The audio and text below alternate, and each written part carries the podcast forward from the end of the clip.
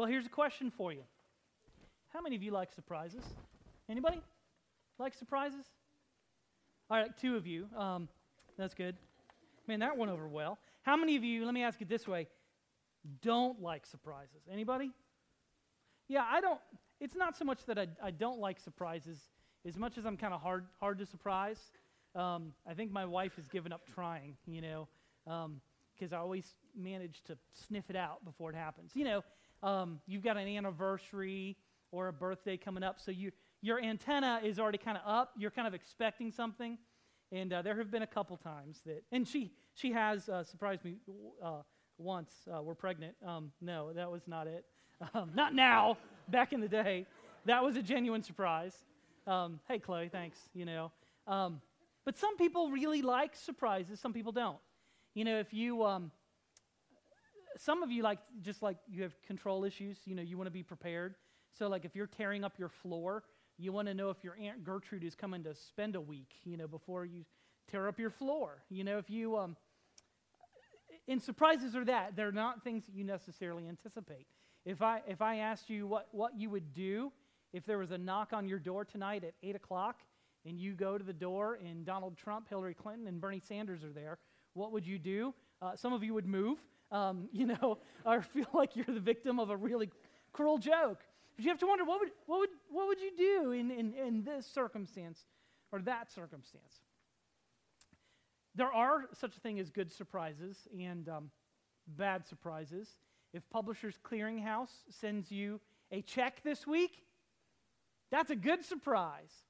But if you find out that you have a water leak, and the way that you find out is you get your water bill and it's five times higher than it's ever been, that's not a good surprise. That's a bad surprise. There's all kinds of surprises. Life is full of them, whether it's water leaks or unexpected guests. In the same sense, as we get into kind of understanding all of the details surrounding the Christmas story, there is surprise everywhere. Today we talk about um, the arrival of the wise men.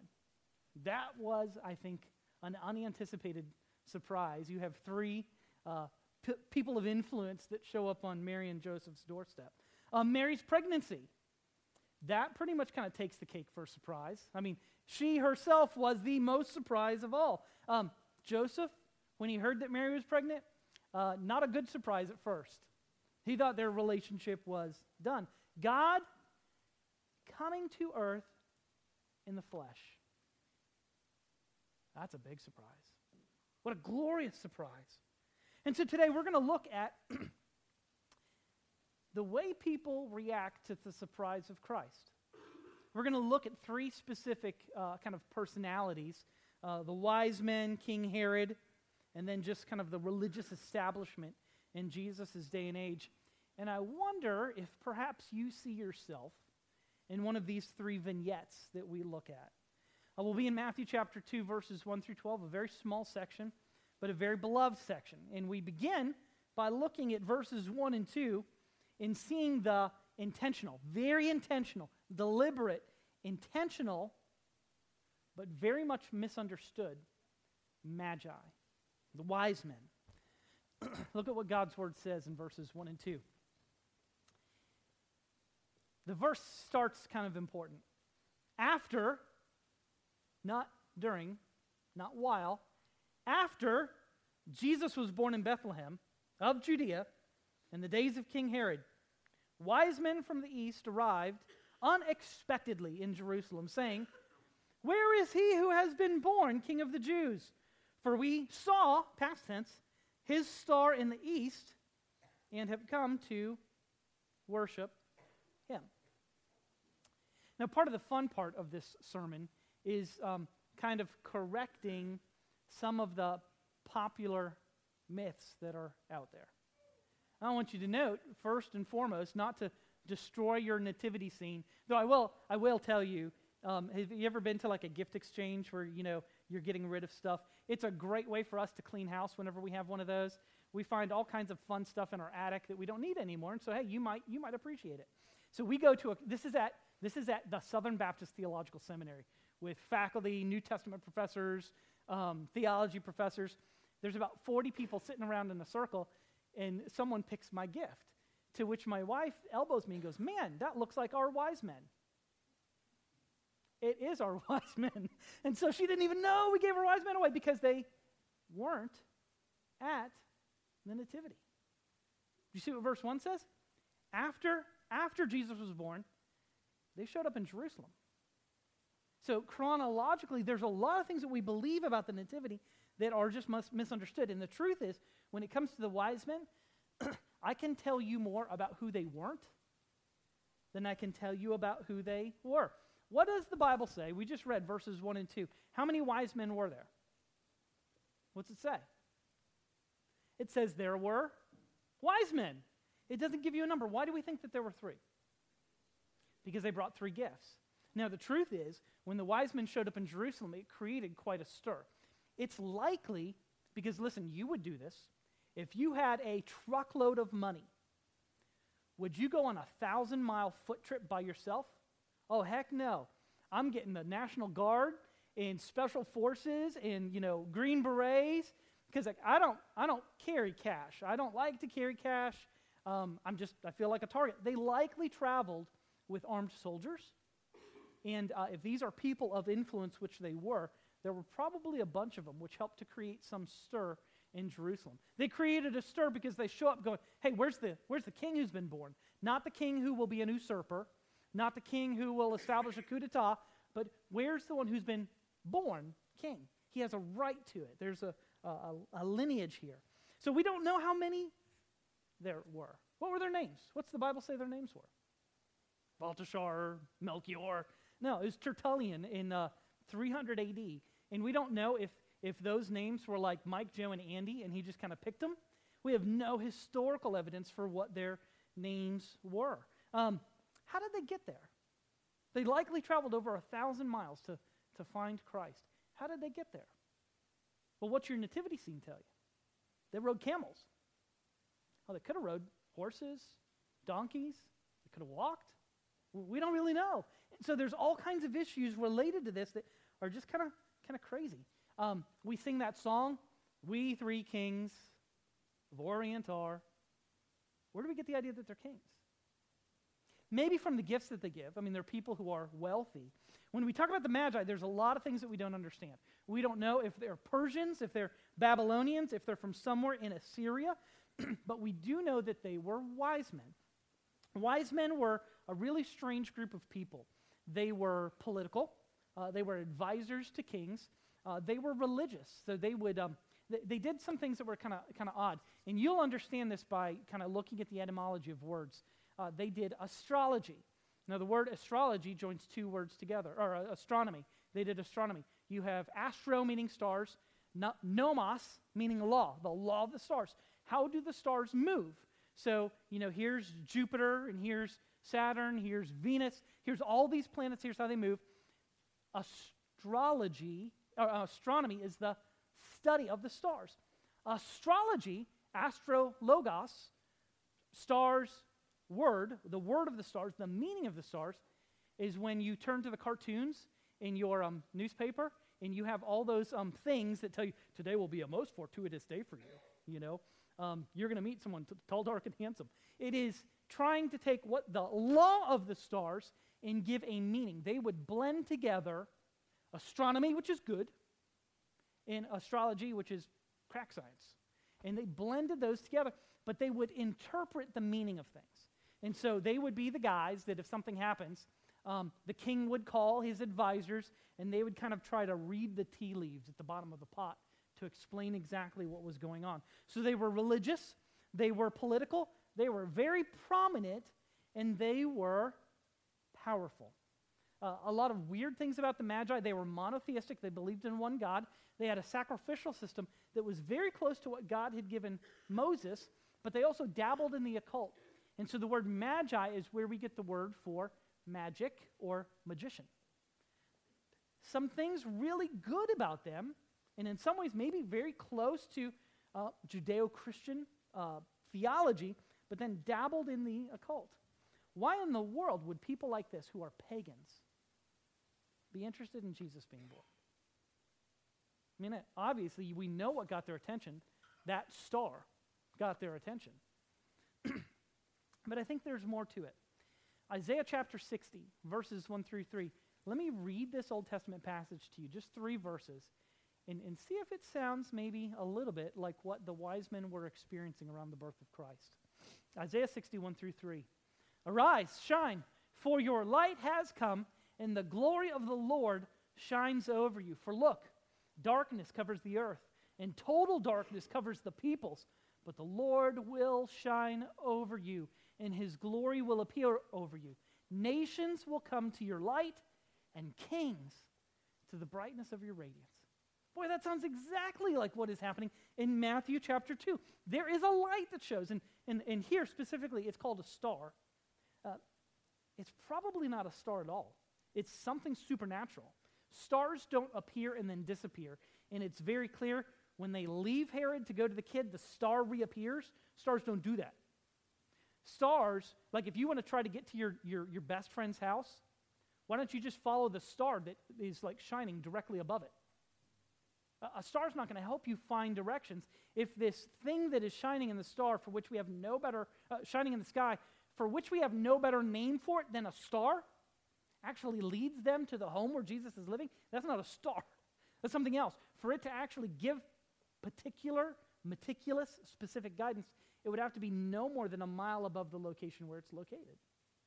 It just wouldn't make sense. And so there is something that is happening, and it sounds exactly like what has happened here in Isaiah. This prophecy, we're told that a light would rise, and it would draw people from the nations, and that kings, rulers, leaders from far away would come. And you sit there and you go, all right, hold on. These magi, they're into astrology, they're into astronomy, so yeah, maybe they like the star. Why would you say that Isaiah 60 might have influenced them looking for Jesus? Well, it goes back to just a really, maybe perhaps a tenuous connection that I'm going to make. But it goes back to, you know, we talk about the, this season the most famous reindeer of all.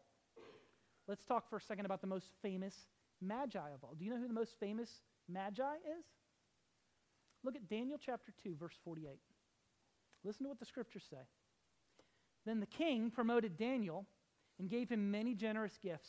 And the king made Daniel ruler over the entire province of Babylon. And listen to this chief governor over all the wise men of Babylon.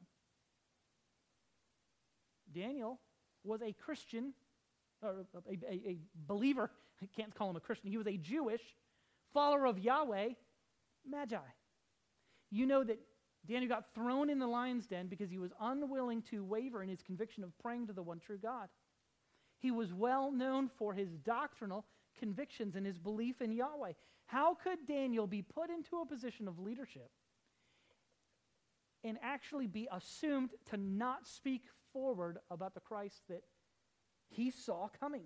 And so I think that Daniel exercised some influence over this uh, college of wise guys that here hundreds of years later have heard some vague prophecy from Isaiah and have seen some anomalous light in the sky that has drawn them to uh, Christ. They get to Jerusalem and it says they create a stir because it says they were saying. That's a present active participle. It doesn't mean that they only asked once. They asked everyone. They assumed that everyone in Jerusalem would be just as interested about this star and about this one who is to be born king of the Jews, and they assume everyone's going to know. And so there's this hubbub that is cir- circulating about these wise guys who have shown up to find this born king. They didn't express any doubt. They didn't, they didn't inquire if he had been born. They, they knew that he had been born, and they wanted to know where he was. They state their intentions very clearly. We've come from the east. We saw a star. We've traveled a bunch. We are here to worship him. You see in this first group of people a very intentional and deliberate process finding a way to get to Jesus, even though they're pagans. Even though they're pagans. And the same happens today. Would you, um, would you rather be around a bunch of pagans or a bunch of Christians? Sometimes I prefer pagans because they know how much they need Jesus. Sometimes we forget. Sometimes we become self righteous. And boy, that's a terrible thing to be. Religious without Jesus. Sometimes God is in the process of intentionally pulling people to Him who don't even really know what they're looking for. And the same is true today. We move on to the second, uh, second person, and in verses 3 and 4 and 7 through 8, we see the intimidated and murderous magistrate. We're talking, of course, about King Herod. Listen to what the scriptures say.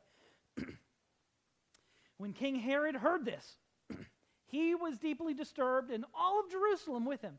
So he assembled all the chief priests and scribes of the people, and he asked them, Where would the Messiah be born? So the wise men ask, Where is he born who is king of the Jews? Herod adds something else to it. He asks the religious leader, Where is the Messiah to be born? He knew something about this. It continues on in verses 7 through 8. He consults with the religious rulers after that. It says Herod secretly summoned the wise men and asked them, What's the exact time that that star appeared? And then he sent them to Bethlehem, which they didn't know where to go. The star got them to Jerusalem, but the scripture got them to Bethlehem. Sent them to Bethlehem, and he said, Go and search carefully for the child, and when you find him, report back to me, so that I too can go and worship. Now, we can understand a little bit why Herod was really disturbed when he heard that there was one who was born king. It would be an usurper to Herod's rule. It's an affront to him. Herod is affected with a most incredible self centeredness. As a matter of fact, when it says that all Jerusalem was troubled with him, it was not because Herod was a really popular ruler. They were troubled because Herod was troubled. And if he was troubled, he was going to make trouble for everyone else. Herod, you may not know this, had a reputation for being particularly cruel. He had a cruel past. He had a cruel past. He would do whatever he could to control the power that he had been given. If you look up the word control issues in your dictionary, there'll be a picture of Herod right there, right next to the picture of you for gullible. And so um, you can check that out. Um, it is, this is not a debatable fact, this is secular history that affirms this that Herod murdered most of his family because he viewed them as a threat to his kingship. So he murdered his wife, his brother in law, his grandfather in law, and two of his sons because they might prove to be a threat to his legacy and his longevity in his office. Herod didn't live but perhaps another year beyond Christ's birth. He was, he was older and he was already infected with uh, probably several diseases. And so within about a year or two of Christ's birth, Herod died. And um, he knew that when he died, that no one would mourn for him. He was a very gifted administrator, and in some ways he was very generous, but he was very cruel. He did not pick his enemies out very carefully. So you'll know because of Jesus' birth, he wants to kill Jesus. So who's he kill trying to get to Jesus? An entire town of boys that are under two years old. He painted with a really broad brushstroke. So be careful of not just getting on Herod's bad side, but looking anything like someone who does, because you might get the axe as well as anyone else. So he knew that when he died, no one would mourn for him. So he gave his soldiers to, uh, instructions to arrest many of the prominent citizens of Jerusalem with the instruction upon news of his death that those prominent citizens were to be killed as well, executed, so that Jerusalem would be in mourning at the time of his death. Terrible thing. A terrible thing. But yet he knew that if Jesus is Lord, if Jesus is king, then Herod's not. If Jesus is the ruler, then what Herod thought of as his own sovereignty is over. Now, I love, I love this.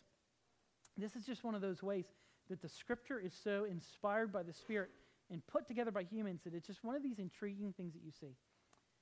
Before the wise men make it to Jesus and bow before him and present their gifts, before that, Herod is always referred to in Matthew as King Herod. King Herod. Anytime he's introduced, it's King Herod. It's King Herod. It's King Herod. However, after the Magi come and they bow before the Christ child and they present their gifts, from that point forward, Matthew always refers to Herod as Herod. literally, Matthew has dethroned here. The thing that he feared the most, Matthew does. He says, You're not king anymore. You might be an earthly king, but you're not the king. That baby is the king.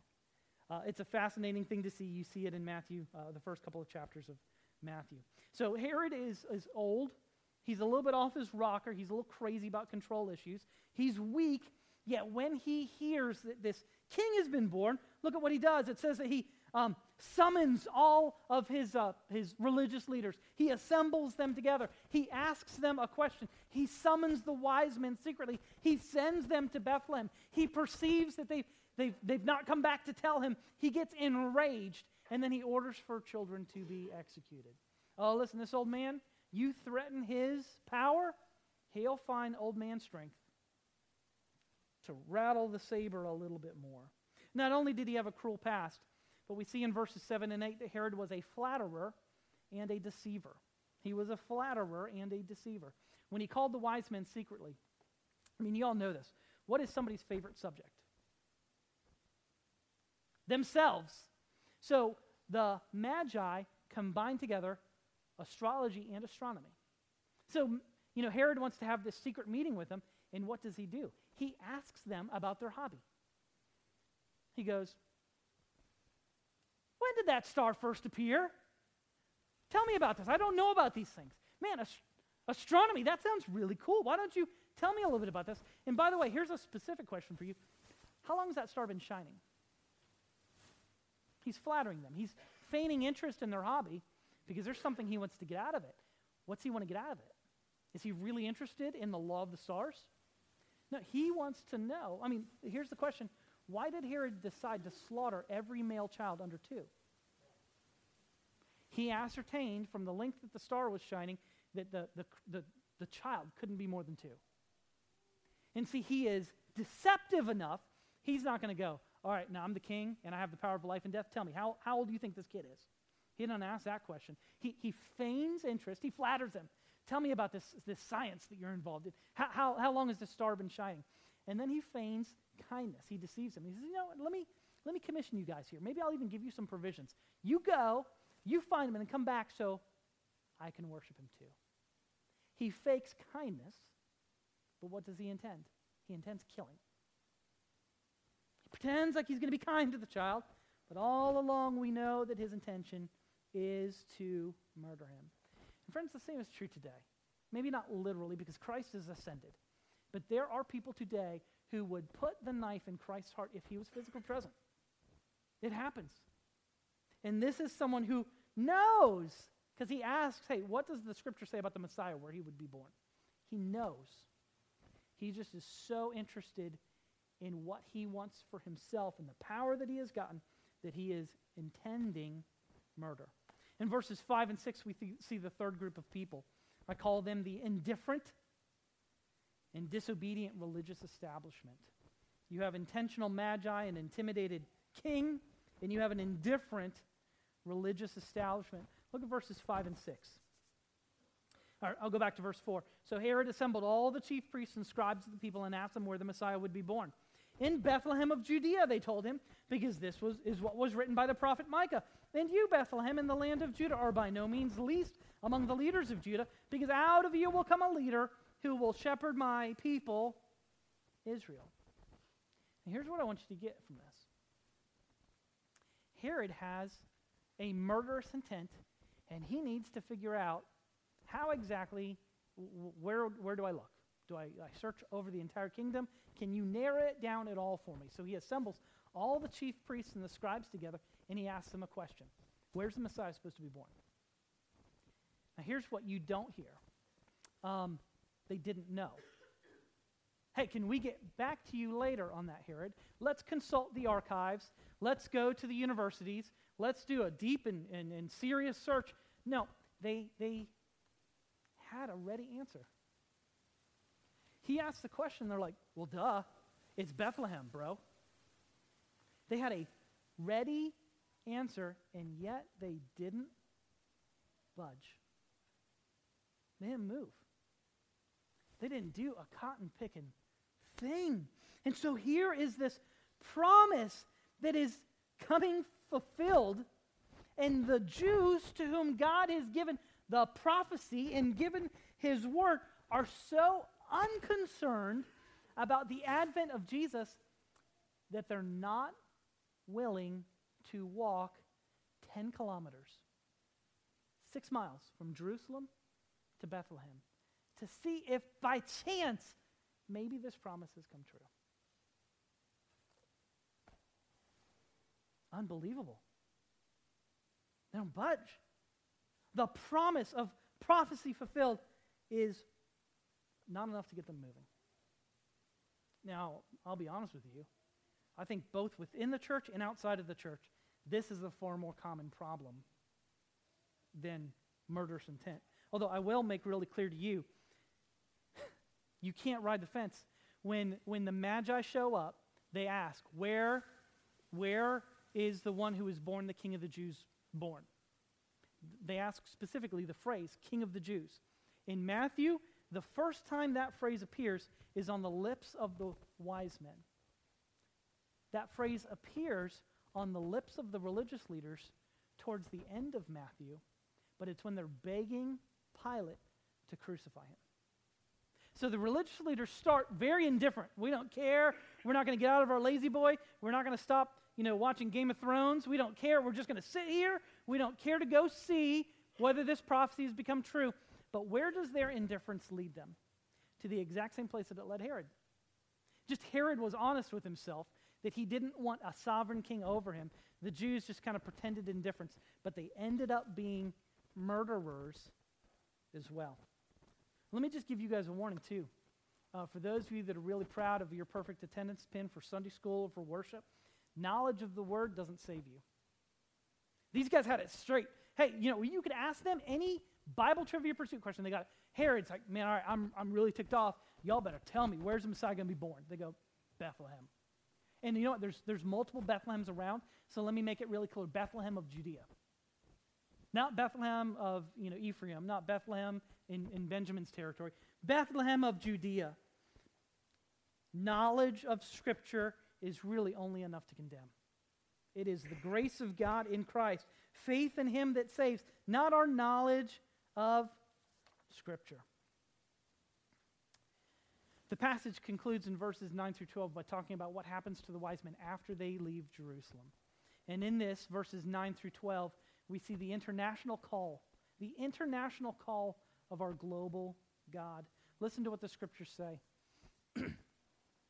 after listening to the king, they went on their way. And there it was. Almost, you can insert the word again. There it was again, the star. They had seen it, past tense, in the east, and it led them until it came and it stopped above the place where the child was. And when they saw the star, they were overjoyed beyond measure. You know overjoyed beyond measure means? They don't have enough words to describe how excited they were to know that they were getting closer. Entering the house, not the stable, they saw the child with Mary, his mother, and falling to their knees, they worshiped him. And then they opened their treasures and presented him with gifts gold, frankincense, and myrrh. And being warned in a dream not to go back to Herod, they returned to their own country by another route. You know what? You want to know what's so ironic about this? Because again, here are Gentiles diligently seeking Christ. And the Jews to whom he came, first and foremost, they're not searching at all. They don't care. You want to know another huge irony in this? Is when the wise men go to their secret meeting with Herod, Herod kind of commissions them to go to Bethlehem. Herod thinks that he is sending them. But the truth is that God himself is drawing them. It's not Herod who put the star in the sky that got their interest piqued in the first place. It was God, by his sovereign goodness, who in his kindness dangled the carrot of the star to get them not all the way to the journey, but to Jerusalem. And what I love here is it was nature that God used to get them to Jerusalem, and it was Scripture, Micah, the scribes, who said the town where it was. What nature began, Scripture completed. God said, "Let me get your interest. Let's let's kind of go. You like the stars, so let me put let me put something shiny in the sky." That gets them moving. but the light of nature and man is never enough to save them. We need direct revelation from God in His Word and in His Son to bring us to a saving knowledge of who God is. So they meet with the king. They start on their journey again. And it seems from the way the language is uh, worded that the star reappears. The star got them moving, but it was not perpetual in its shining. It says they're overjoyed, impossible to express in words, and it says in a weird way that the star rested over their house. Is there a star that rests over your house? Not really. There is something shining and brilliant and radiant, but not an astro- astronomical phenomenon that we would call a star today. God is putting his spotlight on the place to get them where they want to go. And it says they arrive. They come into a house, not a barn. And it is likely that they arrive after Jesus is a few months old. Now, how do we know that? This is a bit of conjecture. Okay, so follow along with me here for a second. Uh, the wise men come and they bring gifts gold, frankincense, and myrrh. In the Jewish law, when you gave birth to a child, there's an issue of blood, which according to Old Testament law means there is ritual impurity that needs to be atoned for. So at the 40 day mark, a little bit over a month, Luke 2 22 through 24 says that Mary uh, and ostensibly Joseph and Jesus traveled to Jerusalem to pay their dues. Here's what the scriptures say. When the days of their purification according to the law of Moses were finished, they brought Jesus up to Jerusalem to present him to the Lord, just as it is written in the law of the Lord. Every firstborn male will be dedicated to the Lord. And secondly, to offer a sacrifice according to what is stated in the law of the Lord a pair of turtle doves or two young pigeons. Now, here's where kind of the shoe drops. The law makes provision for all kinds of sacrifices, but specifically, the offering of two turtle doves or two young p- pigeons is the offering required of a peasant, someone who is poor. And I know, I, I, I just know, that if Mary and Joseph had been the recipient of gold and frankincense and myrrh, their offering would not have been two pigeons and a turtle dove.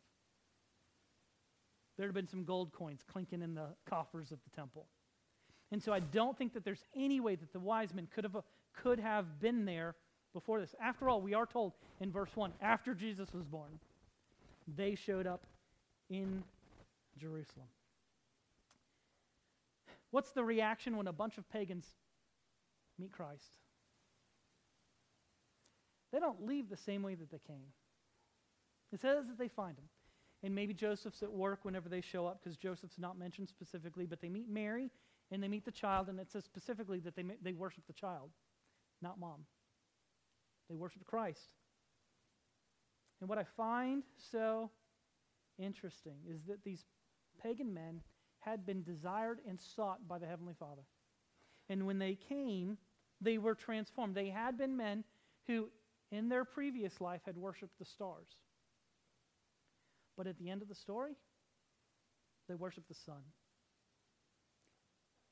Not the S U N, the S O N. Whatever they had worshiped before, paled in comparison to the glory of God in the flesh. Many see significance in the gifts that they gave gold and frankincense and myrrh. I, I don't know that this is true, but it is custom and it is tradition. That gold was the appropriate gift for royalty because it conveyed riches.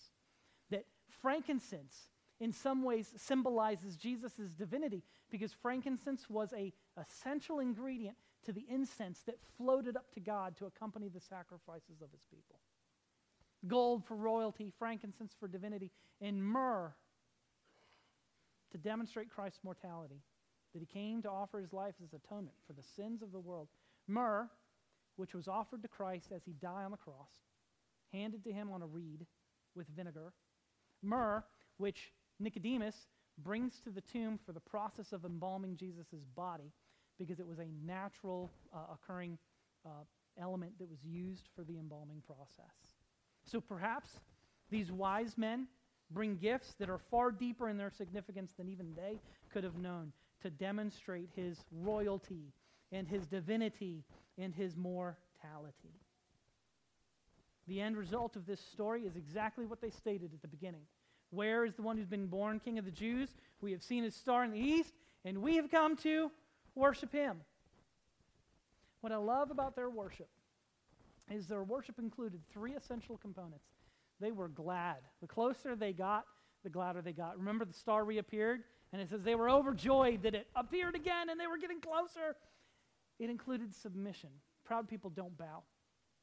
And they bowed before the king, and they offered him gifts gladness, submission, and giving. Do those things mark your worship this morning? Or are you more of a religious connoisseur, here to just taste a little bit of this and a little bit of that? Or are you all in? You see, religious connoisseurs aren't really glad. They just are glad that they've gotten their obligation done. They certainly don't submit, and they're not going to give their money, and they're certainly not going to give their life. When it comes to your worship this morning, is your worship marked by gladness and giving and submission? Can that be said of us? The truth is, you only have two options before you this, this morning, and it's either submission or it's self centeredness. Don't, don't think that there's some pious thing in the middle. It is either submission to Christ or self centeredness. Either, either you have submitted your life to Christ as your king, or you're selfishly living life with you as your king. If you find yourself in that latter category, please note that whatever indifference you have to Christ this morning will lead you to the same place that led the Jews. Oh, yeah, it's indifference now, but it turns into murder lately. You will either fight to destroy Christ like Herod, or you will passively ignore him like the religious leaders.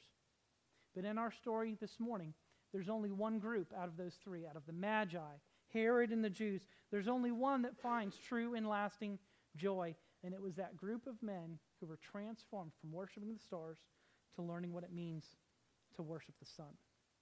And I conclude with this. The Magi, I think, learned an important lesson that just as that star led them to Christ, so from this point forward, their job was to do what the star did to point people to the Lord. And I conclude with this passage from the lips of Jesus himself in the Sermon on the Mount, by which he said this You are the light of the world. A city set on a hill cannot be hidden, nor does anyone light a lamp and put it under a basket, but on the lampstand, and it gives light to all who are in the house. Therefore, let your light shine before men in such a way that they may see your good works and glorify your Father who is in heaven. You may not be a star in the same way that the star in our passage wasn't really a star. It was a light leading to God. And God calls us today who worship him in spirit and truth to glorify Christ in all things and by all means to point others to the Christ through whom we have forgiveness of sins. Pray with me, please. Father, we pray that you help us this morning to have a desire to point people to Christ. Father, may we be like John the Baptist and say, I'm not the light. I'm, I'm just a candle, kind of pointing to the source of where that light comes from. Father, may we find joy in reflecting your character. May we not be indifferent or malignant. May we be intentional. May we be submissive. May we find our deepest joy in living most fully for you. We ask in Jesus' name. Amen.